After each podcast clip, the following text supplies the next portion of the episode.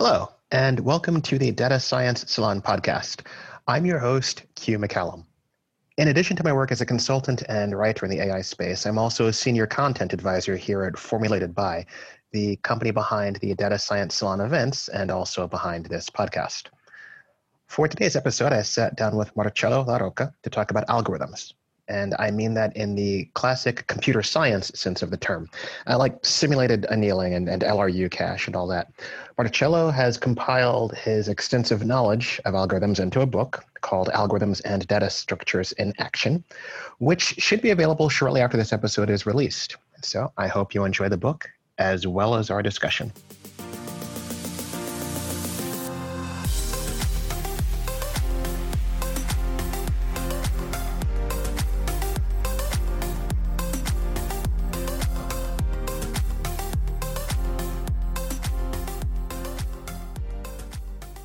So, uh, first things first, Marcello, or I guess I'll sadly butcher your, your name throughout the interview. Marcello, how are you today, my friend? Hi, um, I'm great. Thank you. How are you? Uh, so far, so good. I'm actually having a great day, especially since I get to chat with you about algorithms and your book and all sorts of other things. So, uh, for our listeners, for those who haven't met Marcello before, I think it'd be great if you could tell us a little bit about excuse me, a little bit about you and your background in the tech sector in general and, and your path to this field we call AI. Just let us know who are you and how did you get here? Okay, yeah, that sounds great. Mm, first of all, let me thank you again for having me um, on this show. It's a great journey. Um, so about me, well, where should I start? So I have a master's degree in computer science. Um, I'm a, a, software engineer, let's say, and developer. I'm kind of a generalist. I've been working on probably too many different uh, programming languages tech and uh, tech stacks platforms, from COBOL to Java or C++ or Python. Um, uh, recently, I've been working for um, Apple, um, Microsoft in Zurich, and before that for Twitter in um, uh, in Dublin, Ireland. And um, well, before that, I was working for a government-owned company uh, in Italy, and that I could say that was a huge leap um, because at this company we were working on COBOL, and then I shifted to uh, JavaScript, Python, Java, more like modern stack. Um, first at their startup that's called Swift IQ, and it was recently acquired.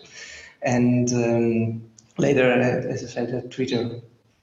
Um, but I mean, regardless, I spent most of my career working either on scalable web applications or algorithms and uh, AI, more recently uh, turned into machine learning. Um, I would say my fascination with AI started when I was like pretty young, and then uh, college, uh, it was uh, actually my major, although AI looked uh, very different at the time. It was like early in the 2000s.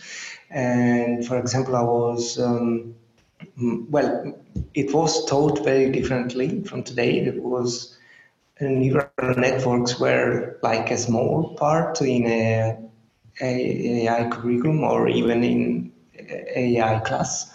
And uh, some things like uh, Prolog or um, you know edge detection for computer vision, feature detection, manual feature detection, where um, the, the, what was actually uh, cool and um, intended as like meant as when you said AI. Um, and in particular, I was working on evolutionary algorithms. Uh, genetic algorithms, genetic algorithms in particular, and my thesis was on a genetic algorithm algorithms used to draw graphs nicely on on the plane or let's say on, on, on your screen. Mm, and um, well, uh, since then, as you as you can as you know, like the field changed completely. Uh, we now it's more about machine learning and um, deep learning, and uh, I really started getting closer to these topics only in um, I'd say around 2011, 2012. Um, first, well, I'd say first I would say that there was like a as there was a winter AI in general, there was also a winter AI for me during those years because I um, worked on different things like as I said, mostly web applications or um, web design, even uh, Flash games. Um, and uh, only around uh, those years, 2011, 2012, so I could I could go back uh, to, you know, I would say maybe passion or, topics closer to my passion. And uh, it was like um, with uh, the AI MOOC by uh, Thrun and Norvig. If you if you remember that, probably the, the first online course, like the real the first real successful online course that was taught in 2011 that I I started following uh, back the this whole area, this whole sector, and then with the machine learning course by Andrew Ng, the just a year after. And well, fast forward five years from then, I was uh, building ML infrastructure at uh, top companies. Uh, it was like a long journey. It's um, hard. It's probably not even fair to reduce it to a few sentences, but uh, it took a lot of studying, and uh, but it was very rewarding and definitely. yeah I can imagine so, and I think that says a lot about your career path. Uh, there, I suspect there are relatively few people out there who can say that they've managed to touch both COBOL and JavaScript, and on top of that, throw in just some machine learning for good measure. So, I guess, do you think? Do you think it's because you've covered so much ground in the tech space? Do you think that's what drew you into the world of algorithms?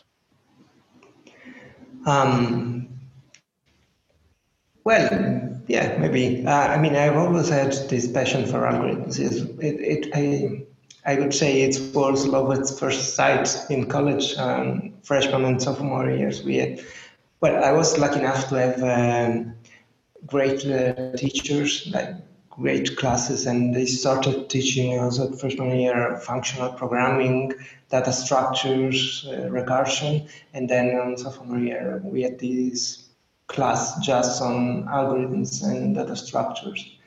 And uh, for me, it was like once I started um, learning about them, I was completely fascinated. Also, like I felt it was something that I could, uh, you know, understand without too much effort. Uh, so you get that uh, that feeling that something you like and you may maybe you're even a little bit good at. Uh, and then probably uh, maybe like it was the other way around since I had this um, deep fascination with uh, algorithms. I really wanted to, to focus on them. I didn't care much about the programming language I was using or the technology that uh, was uh, needed for a job. So um, I had the chance to to, to have these. Um, you know, this broad spectrum of uh, languages I, I learned during my career, and it was not always easy you know, to, to switch from one tech stack to another. But um, um, I mean, the, these learning new things, uh, changing is something uh, I really like, like that drives me, uh, especially these learning feelings. But the, the underlying idea for me is that what what's more important is you know the design, the architecture, the the algorithms that you implement, and not in the language that you use. Actually, you can choose the best language uh, the, or the best technology depending on the problem and not the other way around. And I would say that that's uh, probably uh, the reason I have have the have had this kind of path. Mm-hmm. Absolutely, and I like what you said there about you know effectively your work in algorithms being language agnostic. I guess for the listeners, we'll take a step back. I forgot to mention that uh, Marcello is the author of a new book that's I think it's due out fairly soon called Algorithms and Data Structures in Action. And I, and I bring that up because the word algorithm gets tossed around a lot these days, right? That's sort of the blessing and curse of machine learning and AI. Uh, having yes. gotten so much attention over the past several years is that words, their, their meaning tends to fluctuate now and then. And so, for example, the term algorithm, um, I started my career working in finance ages ago. I worked very closely with traders and those sorts of people. Mm-hmm. And so mm-hmm. for me, at the start of my career, algorithm was really an automated piece of machinery for, for placing trades or analyzing trades coming in. That was one flavor of algorithm or algos, as we called them back then.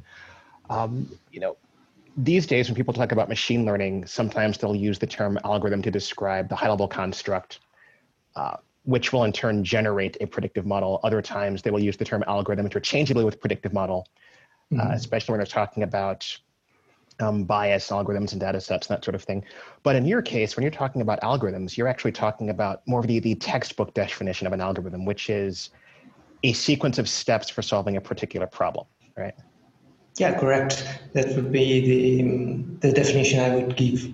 Um, but also, what you mentioned, um, the algorithm, algorithms are actually uh, meta algorithms that are used to uh, train models um, are something that is uh, really important. And we, we also talk about uh, some of those in uh, in the book, in particular about uh, um, meta algorithms to um, like simulated simulated annealing or genetic algorithms that can also be used to train neural networks or uh, linear models and uh, a little bit also about uh, linear regression, clustering. Well, actually, a lot about clustering and unsupervised learning. So this algorithm term is, um, I mean, it it can be used in a larger with a large meaning. Um, including also the, the actually predictive models. In the end, those are algorithms that are not written explicitly by a human, but they are um, sometimes as a black box or sometimes more um, transparent, but they, they are developed using a meta algorithm by a machine. But still, they are they, they take an input, they give you an output following uh, usually or, always the same process. So when you, um, unless the algorithm is doing uh, online learning and it the model changes um, while it gets data, otherwise it should give you the same output when uh, you you give it the same the same input twice. And well, of course, not all algorithms, even the one that are explicit, explicitly written by humans. Not all of them are deterministic. There are lots of randomized algorithms that won't give you the same answer if you run them twice on the same input. Mm-hmm. Absolutely, which which raises sort of an interesting question. Then, when you talk about you know the various types of algorithms and and how they're used, um, let's face it, when, and I, I, it sounds like we started our careers at around the same time. When we started algorithms and data structures were a very big deal and they were a very different concept than what a lot of people describe them as today. And I'm sure there are lots of software developers and a lot of machine learning engineers and data scientists who would wonder, you know, we have implementations uh, in various open source tools. I can build tools this way and that way using algorithms they might ask you why would they want to learn the algorithms at their core, such as simulated annealing or genetic algorithms or that sort of thing. Like, what why do you think they would benefit from learning about algorithms at that level? Um, well, probably I would say that um, um, they might never find themselves in the need to write uh, uh, such an algorithm from scratch. But it's um, also possible that they, they need raise, raises um, during the years. It can be because they want to use it in, in a new language, in uh, something like, uh, I don't know, NIM, uh, providing a machine learning library for it, or Rust, maybe. Um, or maybe because they need something customized, like adapted to their needs. Um, many times when there are constraints, uh, like, like you have to run um, uh, your software on a circuit board, so you have limited resources. Um, you you might want to write a lighter version of uh, the same algorithm. Uh, but in general, even if you never find yourself um, in the need to write such an algorithm from scratch, understanding how it works, how it really works, helps helps help you then can help you uh, in figuring out uh, when you need to apply it and uh, when like which algorithm or which data structure you should really use on on on a particular in a particular context or to solve a, an instance of a problem. Um, my um, my my lecturer, my teacher at the um, the professor that was teaching my college uh, algorithms class, he, he, was saying like that you don't need to memorize all the algorithms. Uh, you don't need to know them all by heart, but um, the, the point of the course was like knowing that these algorithms uh, exist and that they are used in in some specific situations. And this is also what we are we were trying to do from scratch in the book. Um, of course like we wanted to describe the algorithms to uh, help people um, get to the bottom of them, like and, and just really understand, really be able to, to write them um, in any language they wanted if they needed to. But uh, a, a, very important part of each chapter is, um, you know, giving a frame where giving some examples where these algorithms, each of these algorithms was uh, was better used where it could be it could make a difference like positive difference or even a negative difference. Because there are situations where like there are more it's more common that by choosing the wrong algorithm you would uh, uh, degrade your your application's performance uh, and cause cause problems. Um, I don't know, like trivial examples could be, uh, and really, it's it's more common to to do this with uh, simple things like uh, if you write uh, some software that needs to reverse a list, and uh, you don't have any idea um, about the um, algorithms underlying this simple task, you might end up writing a quadratic method uh, and if you're if you have to handle like it's common today um, if you have to handle large data sets then you might be in trouble. You, your, application may even crash. Um, or another good reason besides performance is security. And uh, here choosing the wrong algorithm could expose you to um, uh, uh, to to uh, attacks for example, uh, like a, there was a um, Hash, it's, it's called it, this called Hash DOS attack.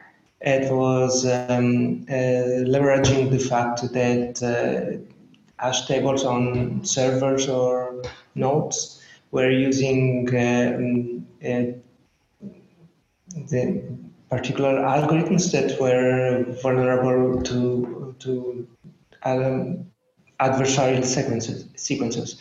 So an attacker could choose a specific sequence um, and, or, for example, send a post request with uh, a huge number of, um, like a huge payload um, with many values that would cause many collisions because they would, the hash function would all map them to uh, the same entry. And these would uh, make your server unresponsive or even crash. And, and I would say another good reason to learn algorithms is that if, if you know, um, like an algorithm can, can make uh, your code, uh, you can refactor your code better using existing efficient algorithms. You can make it more readable. It's like a, a universal language in a way, like it's uh, some um, some ideas that, like design patterns, transcend the single programming language, but they are shared among like uh, across all these programming languages. So when you, uh, for example, think about or talk about uh, quicksort, it's um, or hash tables or general dictionaries. Uh, it doesn't matter what language are you using, but if you say that um, a part of as part of uh, your application you are using uh, these sorting algorithms or these data structure to um, to uh, either store or query the data, then everybody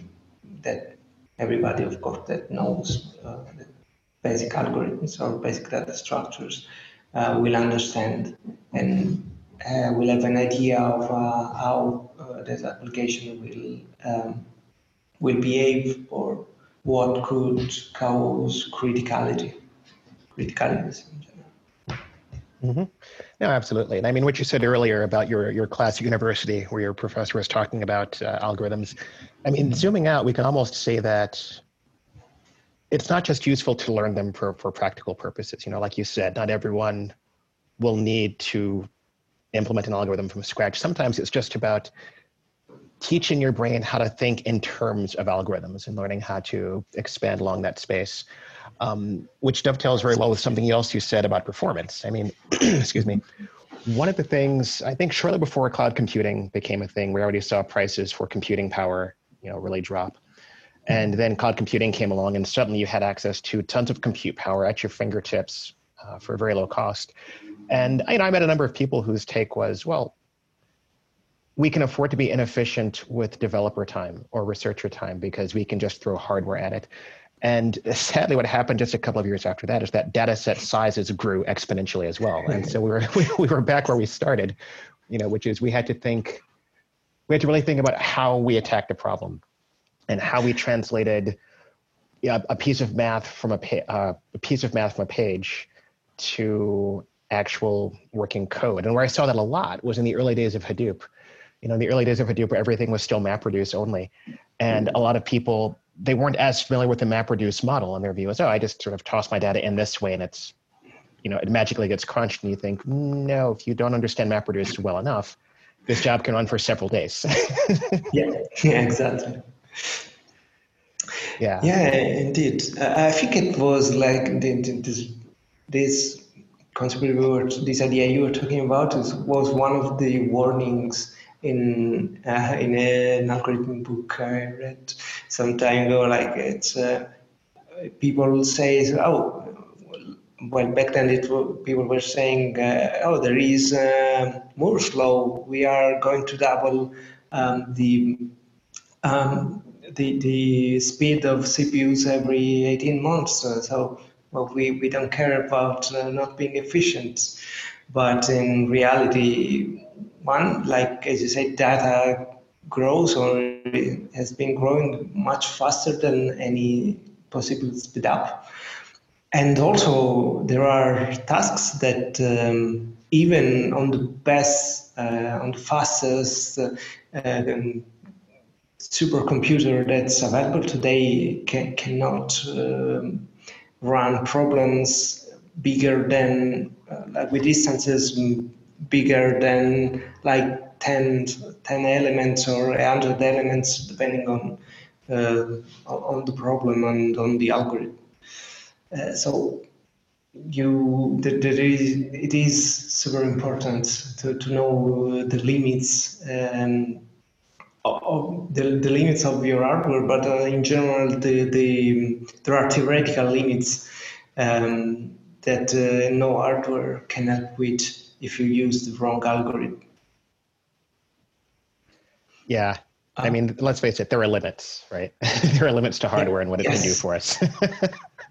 yes, yes, definitely. And I mean, if you are going to, I don't know, uh, if you're gonna need uh, all the all the subsets uh, of a set, there is no hardware, not even a quantum computer that, that can help you because you need to list an exponential number of elements.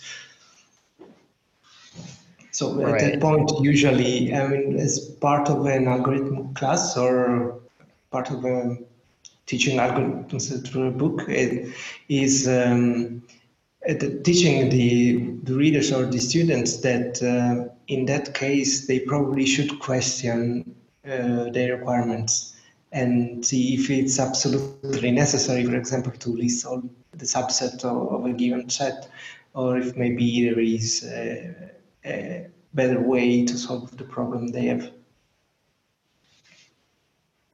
Yeah, yeah. I, I mean, it, deep down, it's it's like anything else in, I guess, computer science or software development or which, whichever angle we're taking. Deep down, it really is about problem solving, and it's really about finding the best solution to a problem, realizing that the notion of best cuts across several different axes, right? One of them being readability and understandability for the people who come after you, which is where algorithms come into play. Like you said, it's like design patterns. Um, and also in just understanding the limits of what a given implementation can do.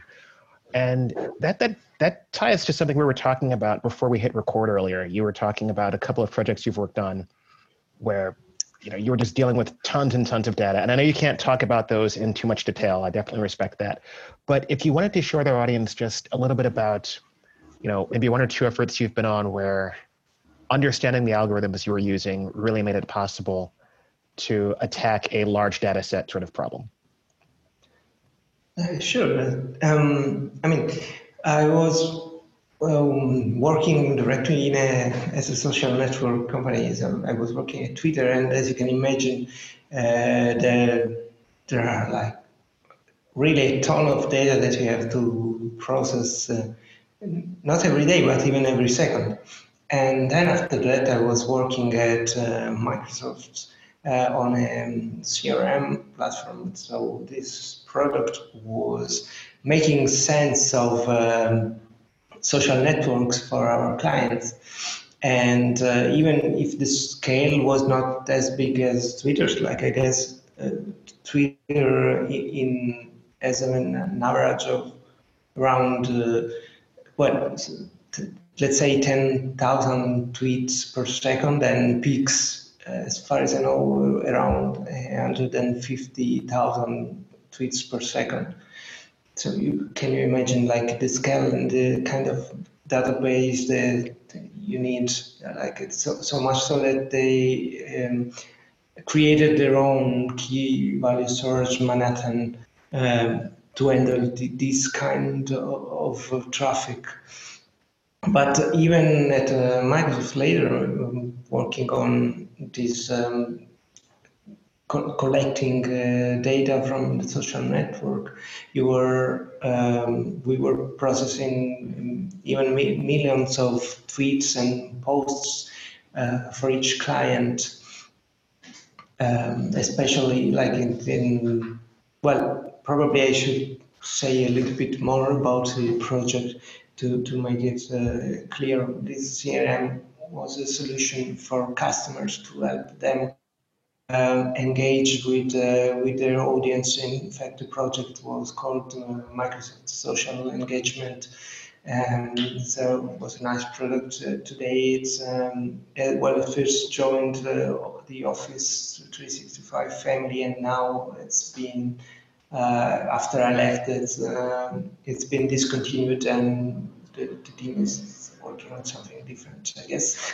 but um, um, on a different version of the, of the product anyway. Um, the, the idea uh, was helping um, both the, well, the customer service of our clients to uh, make sense of the huge amount of data that you get from different social networks. We were processing Twitter, Instagram, Facebook, and uh, adding other social networks as well. I wouldn't want to um, keep a, to, to leave any, any social network out, but there are so many. Um, and the, the point is that um, that we were like using machine learning and natural language processing to um, analyze the sentiment on the tweets or to um, find uh, well also we had tools like um, Lucene derived uh, platforms to search and index uh, the text in, in these tweets. Um, we are working on the images, uh, on the media content too. And um, so no, no, customer service, no um, no company could do this manually, could uh, read all the tweets, um, understand the sentiment, see where if the users were complaining about something, or raise alerts if the users were complaining about something.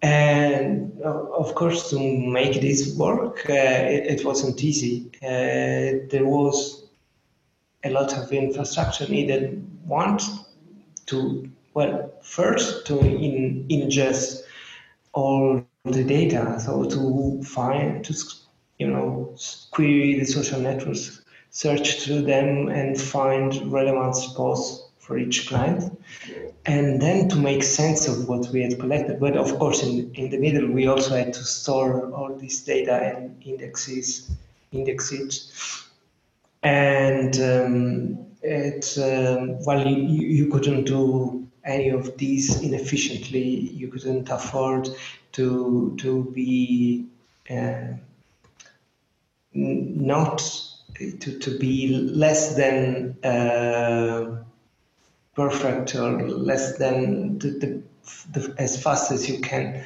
on, on these. For example, uh, as I mentioned, uh, you you needed we needed like specific tools uh, specific algorithms to quickly index and search uh, text and make sense of them. And then there were the machine learning models, and so the we had to leverage uh, natural language processing, and uh, even if the training was done mostly in an automatic fashion by uh, you know learning algorithms or meta algorithms, uh, like um, let's say I, I can't go too, too much into details, of course, into this thing, but imagine something like linear regression or logistic regression for sentiment, right?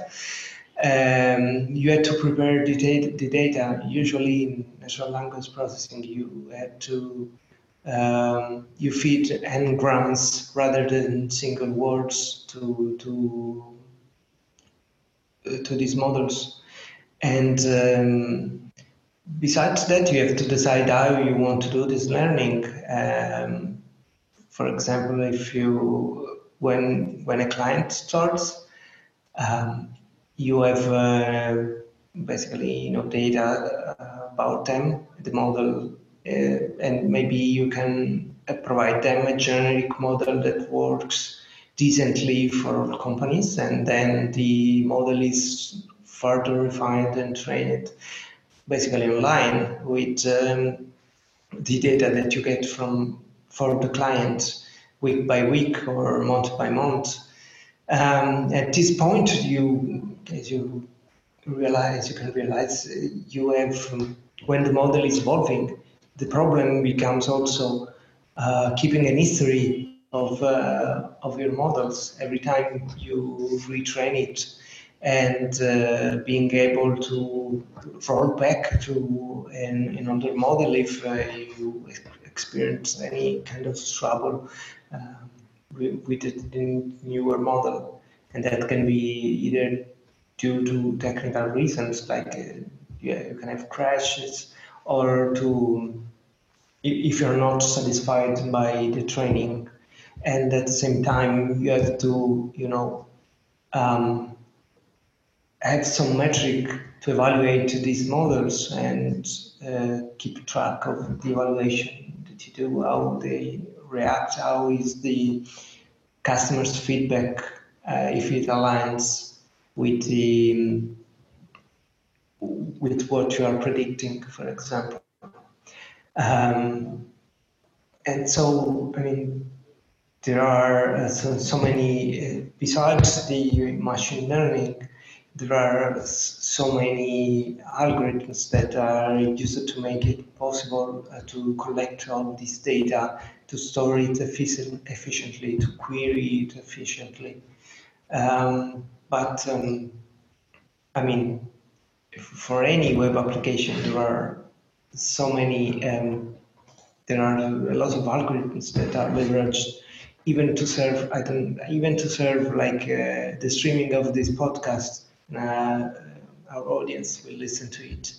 Uh, there will be uh, caching involved, both um, uh, in the in in the client in the in the browsers, starting from DNS cache and to um, static content being cached like JavaScript or HTML, and that there is um, there are probably content delivery networks involved at some point uh, feeding this feeding this um, this static content, and there is caching in intermediate network nodes, and if you like the people who implemented this, of course, had to uh, reason and design, study caching algorithms um, and the data structures that are used to implement a cache.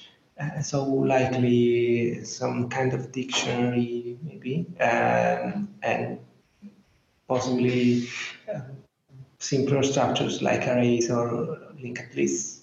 By the way, there is um, uh, if you get chapter seven on on the algorithms and data structures in a in action book, uh, where we we talk about this uh, extensively and we show how these caches work and when you should you might want use to use one or another.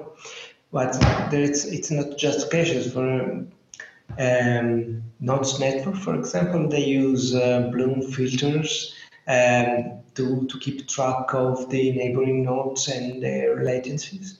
And they use graph algorithms to uh, choose which node should, should go next.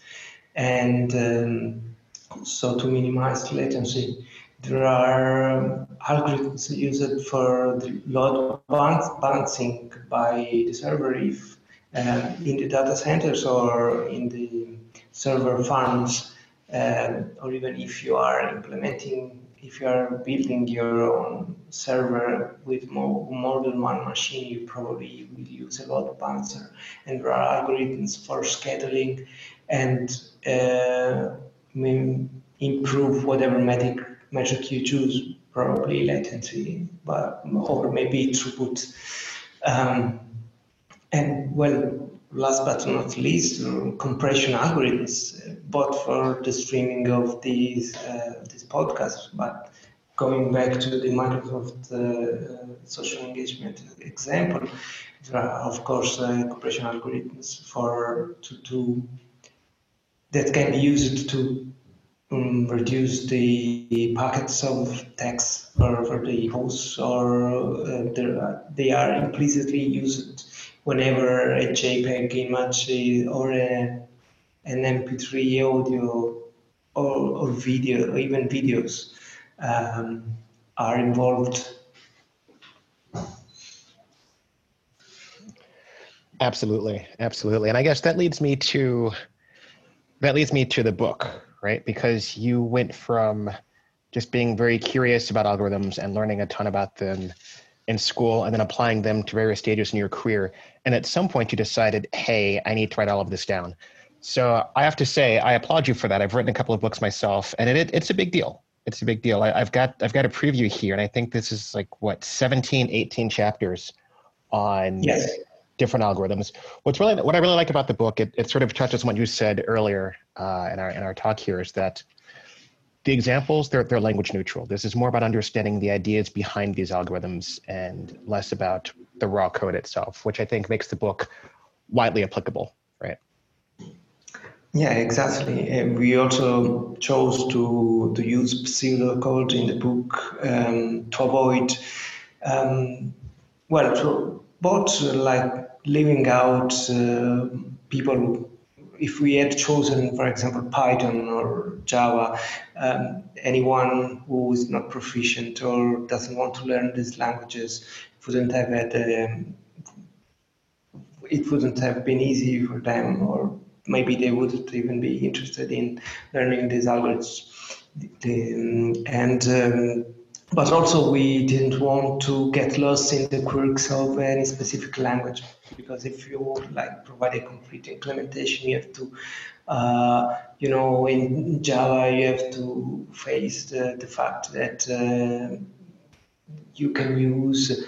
Uh, I don't know, array lists uh, in certain ways. And then if you want synchronization, you have to uh, um, work with different data structures that are specific for that. For the, and um, I don't know, in Python, we have to learn about uh, the lists, lists, for example, tuples, and work around the limitations uh, limitations for them, or maybe you don't have uh, some like there are languages where you have some uh, concepts that are in the language like I don't know closures or uh, lambda functions and other languages uh, I can think of I don't know maybe C++ where these are not yet or uh, are not yet part of the language.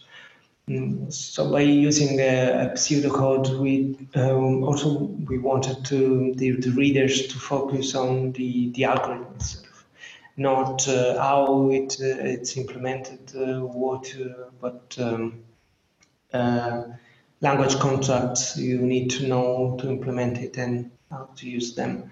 Um, then we also provide a repository with uh, some implementations.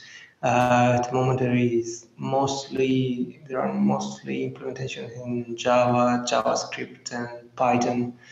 But I hope to to grow uh, to grow the repository in time and offer all, also other languages. And this repository is uh, is uh, free for everyone. Like uh, regardless of whether or not you bought the book, you can take a look at the the code and um, get an idea of uh, how you, you can apply that algorithm. Uh, you can either use it like like it's out of the shelf, right? Uh, or you can look at the code and try to understand better how it's implemented. Wow, that's extremely generous of you. That means um, all the sample code you have out there, it's it's a tremendous learning resource on top of the book itself, which is which is great. And I guess that leads me back to one of my our, our, my earlier questions. Then, I mean, you've had this career path, you've had all this this career success with algorithms. At what point did you decide that you wanted to write this all down and and take on the big task of writing a book? What what how did that start? Um, well, it's it's easier. Like when it's easier to answer because it was uh, around four years ago. It took quite some time, as you can imagine. uh, it, it, definitely took more than I had expected. Um, why? Um, well, it's um, a mix um, of reasons. Um, for sure, I, I, I, mean, I was passionate about this, so I want uh, to, to take this on. I want also to show that I knew about these topics. In a way, I also wanted to to learn more about this, uh, about algorithms in general. And believe me, I had to do some research for, for especially some chapters in particular. Um, like I don't know, there is um, one chapter about uh, clustering, implementing clustering on distributed systems, like using MapReduce, and that required a uh, lot of digging, a lot of studying.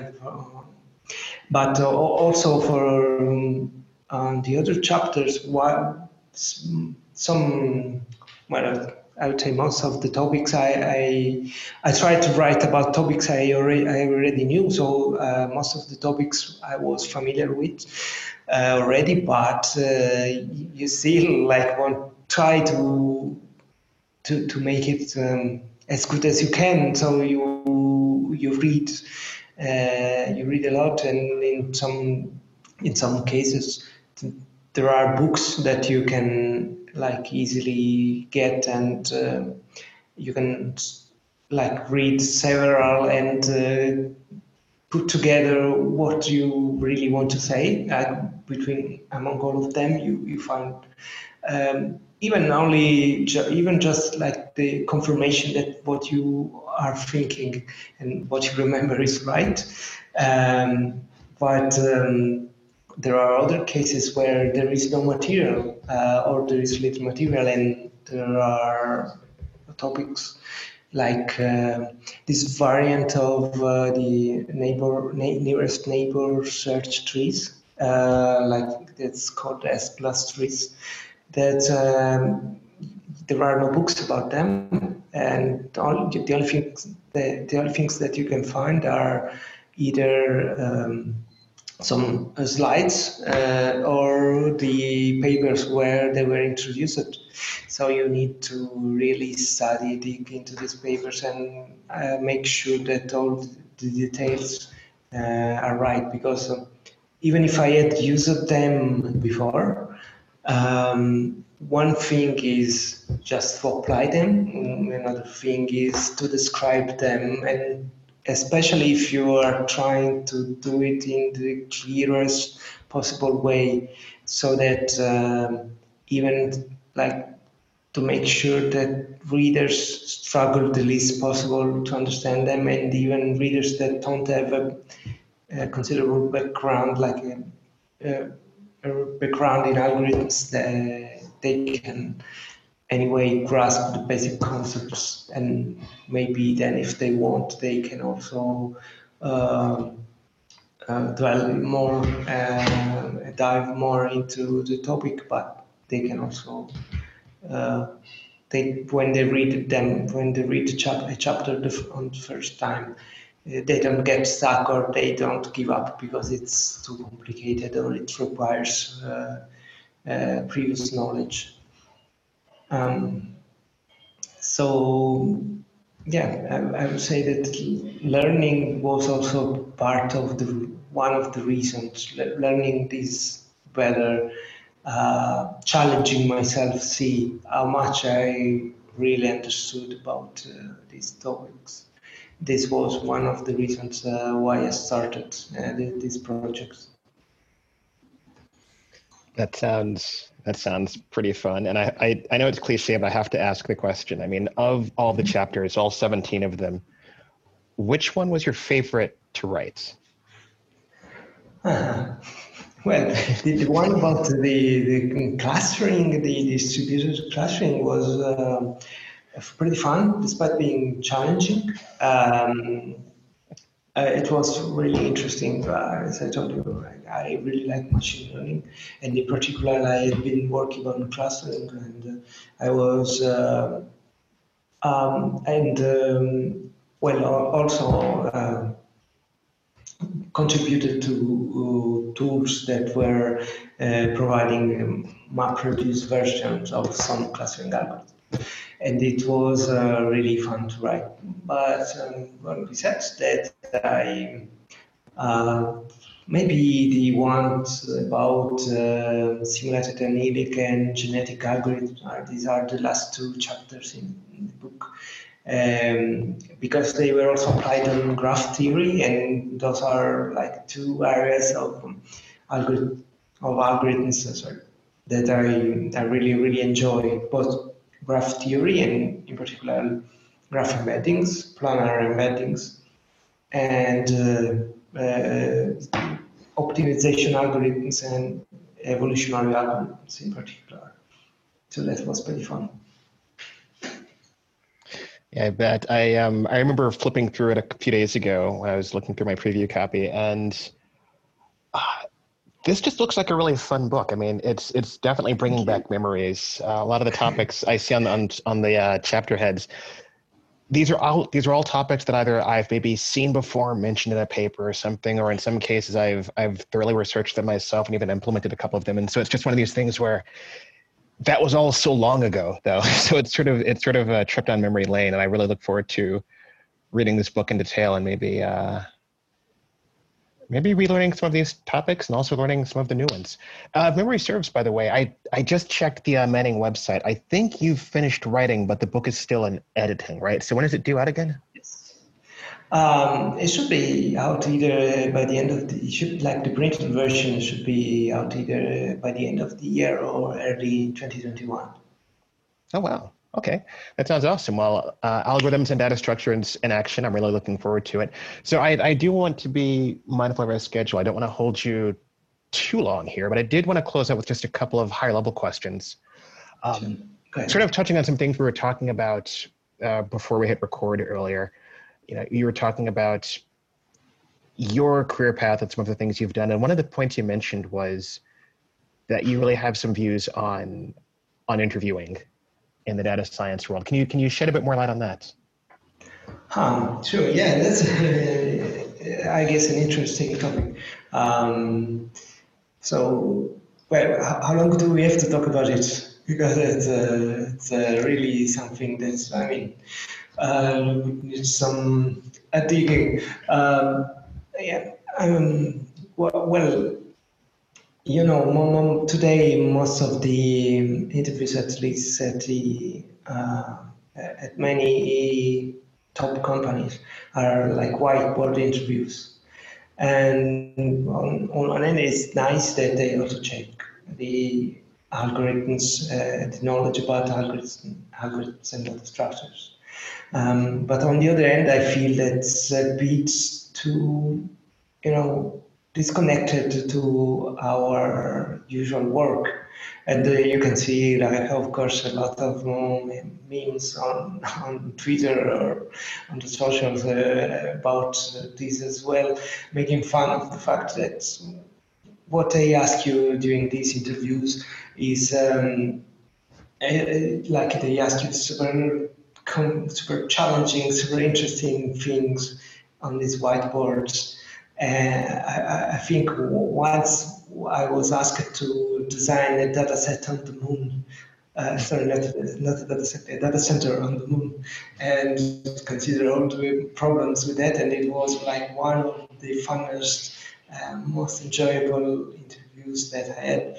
But on the other hand, then you start working and they ask you like to solve a bug uh, because uh, something is not printing correctly on a web page, which is, you know, like they had the bar too high for your expectations.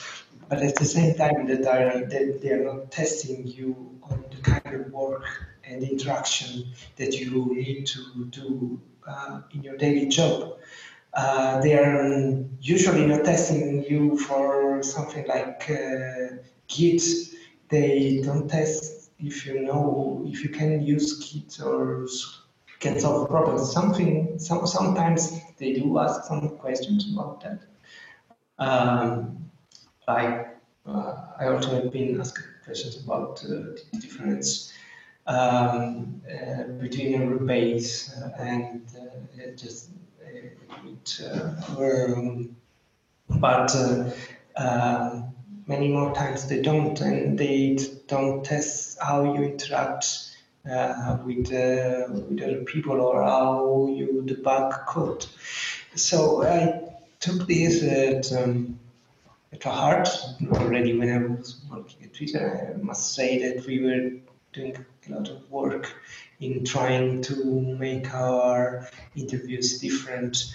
And uh, at the same time, I think this is useful because um, having different kinds of interviews, like not having five whiteboard interviews, help um, the interviewers uh, understand better, like not fall.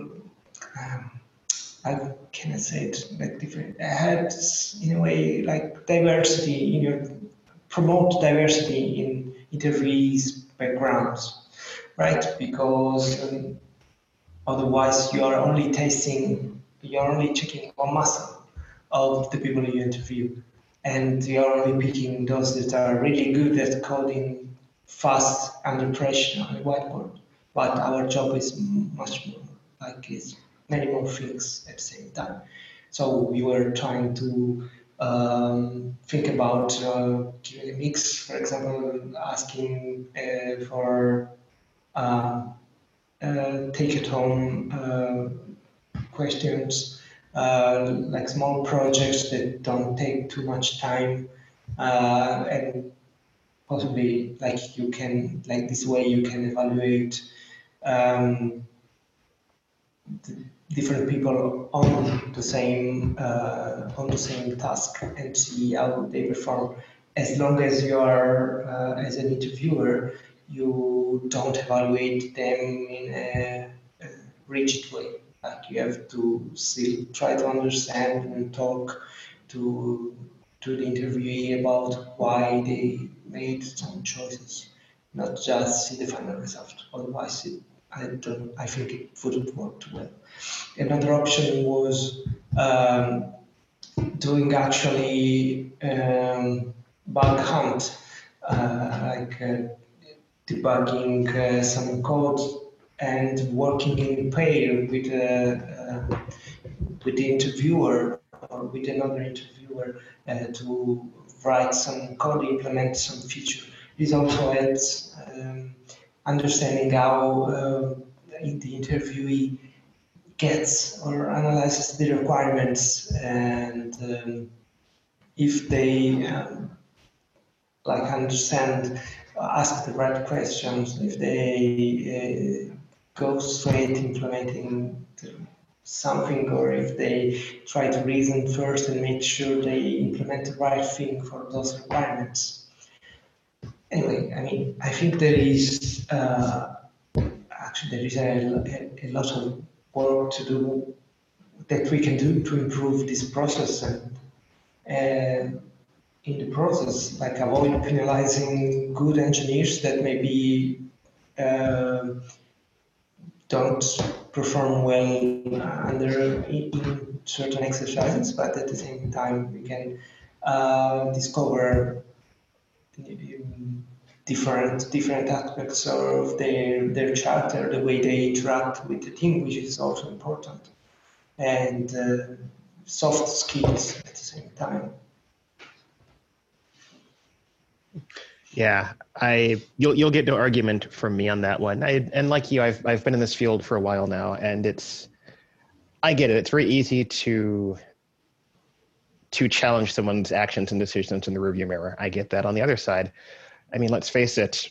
To your point, a lot of tech interviews they just are not a realistic representation of what the job will actually be, and some of them are really designed for people to as, as as we say in English, they're really designed for people who study for the test as opposed to studying for the subject, if you will. Um, yeah. Which, and it's unfortunate, right? Because it's not just that you risk having a bad interview experience with a candidate, which I mean already that reflects poorly on your company. Worse still is you run the risk of hiring someone who is a good fit for the interview but not a good fit for the job. And any and for our listeners out there who are in leadership roles who have been on the other end of that hiring desk I'm sure they can tell us all just how expensive it is to hire someone how expensive it is to hire someone who's not a good fit. So um, everything you've said about interviewing definitely resonates with me, and I do hope that I do hope that going forward, companies. Um, I do hope that companies take take those thoughts seriously and start to make the interviews a bit more bit more flexible and a bit better geared for the work to be done versus i guess you can say testing how well someone has memorized a bunch of algorithms. Definitely. I mean i, I saw uh, friends being uh, failing interviews because they didn't remember by heart some algorithms and then like succeeding at a different company of the same level or even better. Uh, and I think that was a huge loss for who discarded them in the first place. And on the other hand, I saw uh, especially juniors being hired because they had time to study these, uh, these algorithms. And then on the first day of the job, you had to explain them how you know code repository worked or um, how to uh, you know handle a, a, task or debug something and it's really unfortunate. It's uh, uh i mean uh, it's a lose-lose situation if you want if you if you want to put it this way. Definitely. Definitely. Well thanks again for taking the time to uh, and thanks again for for going with me down that quick rabbit hole around hiring and interviews on data science. It's it's in, in technology. It's it's a very important topic for me as well. But uh, like I said, I do want to be mindful of your schedule. I don't want to keep you too long here. But Marcello, thank you again so much for your time today. Like I said, I I've been flipping through the preview copy of the book, Algorithms and Data Structures in Action. I'm really looking forward to seeing the finished product in a couple of months. And thank you for taking the time to speak with me and our listeners about your career history, uh, your love of algorithms, and the new book. Thank you so much for having me. It was uh, it was my pleasure, really. It was really nice. Excellent. Thank you very much. Cheers.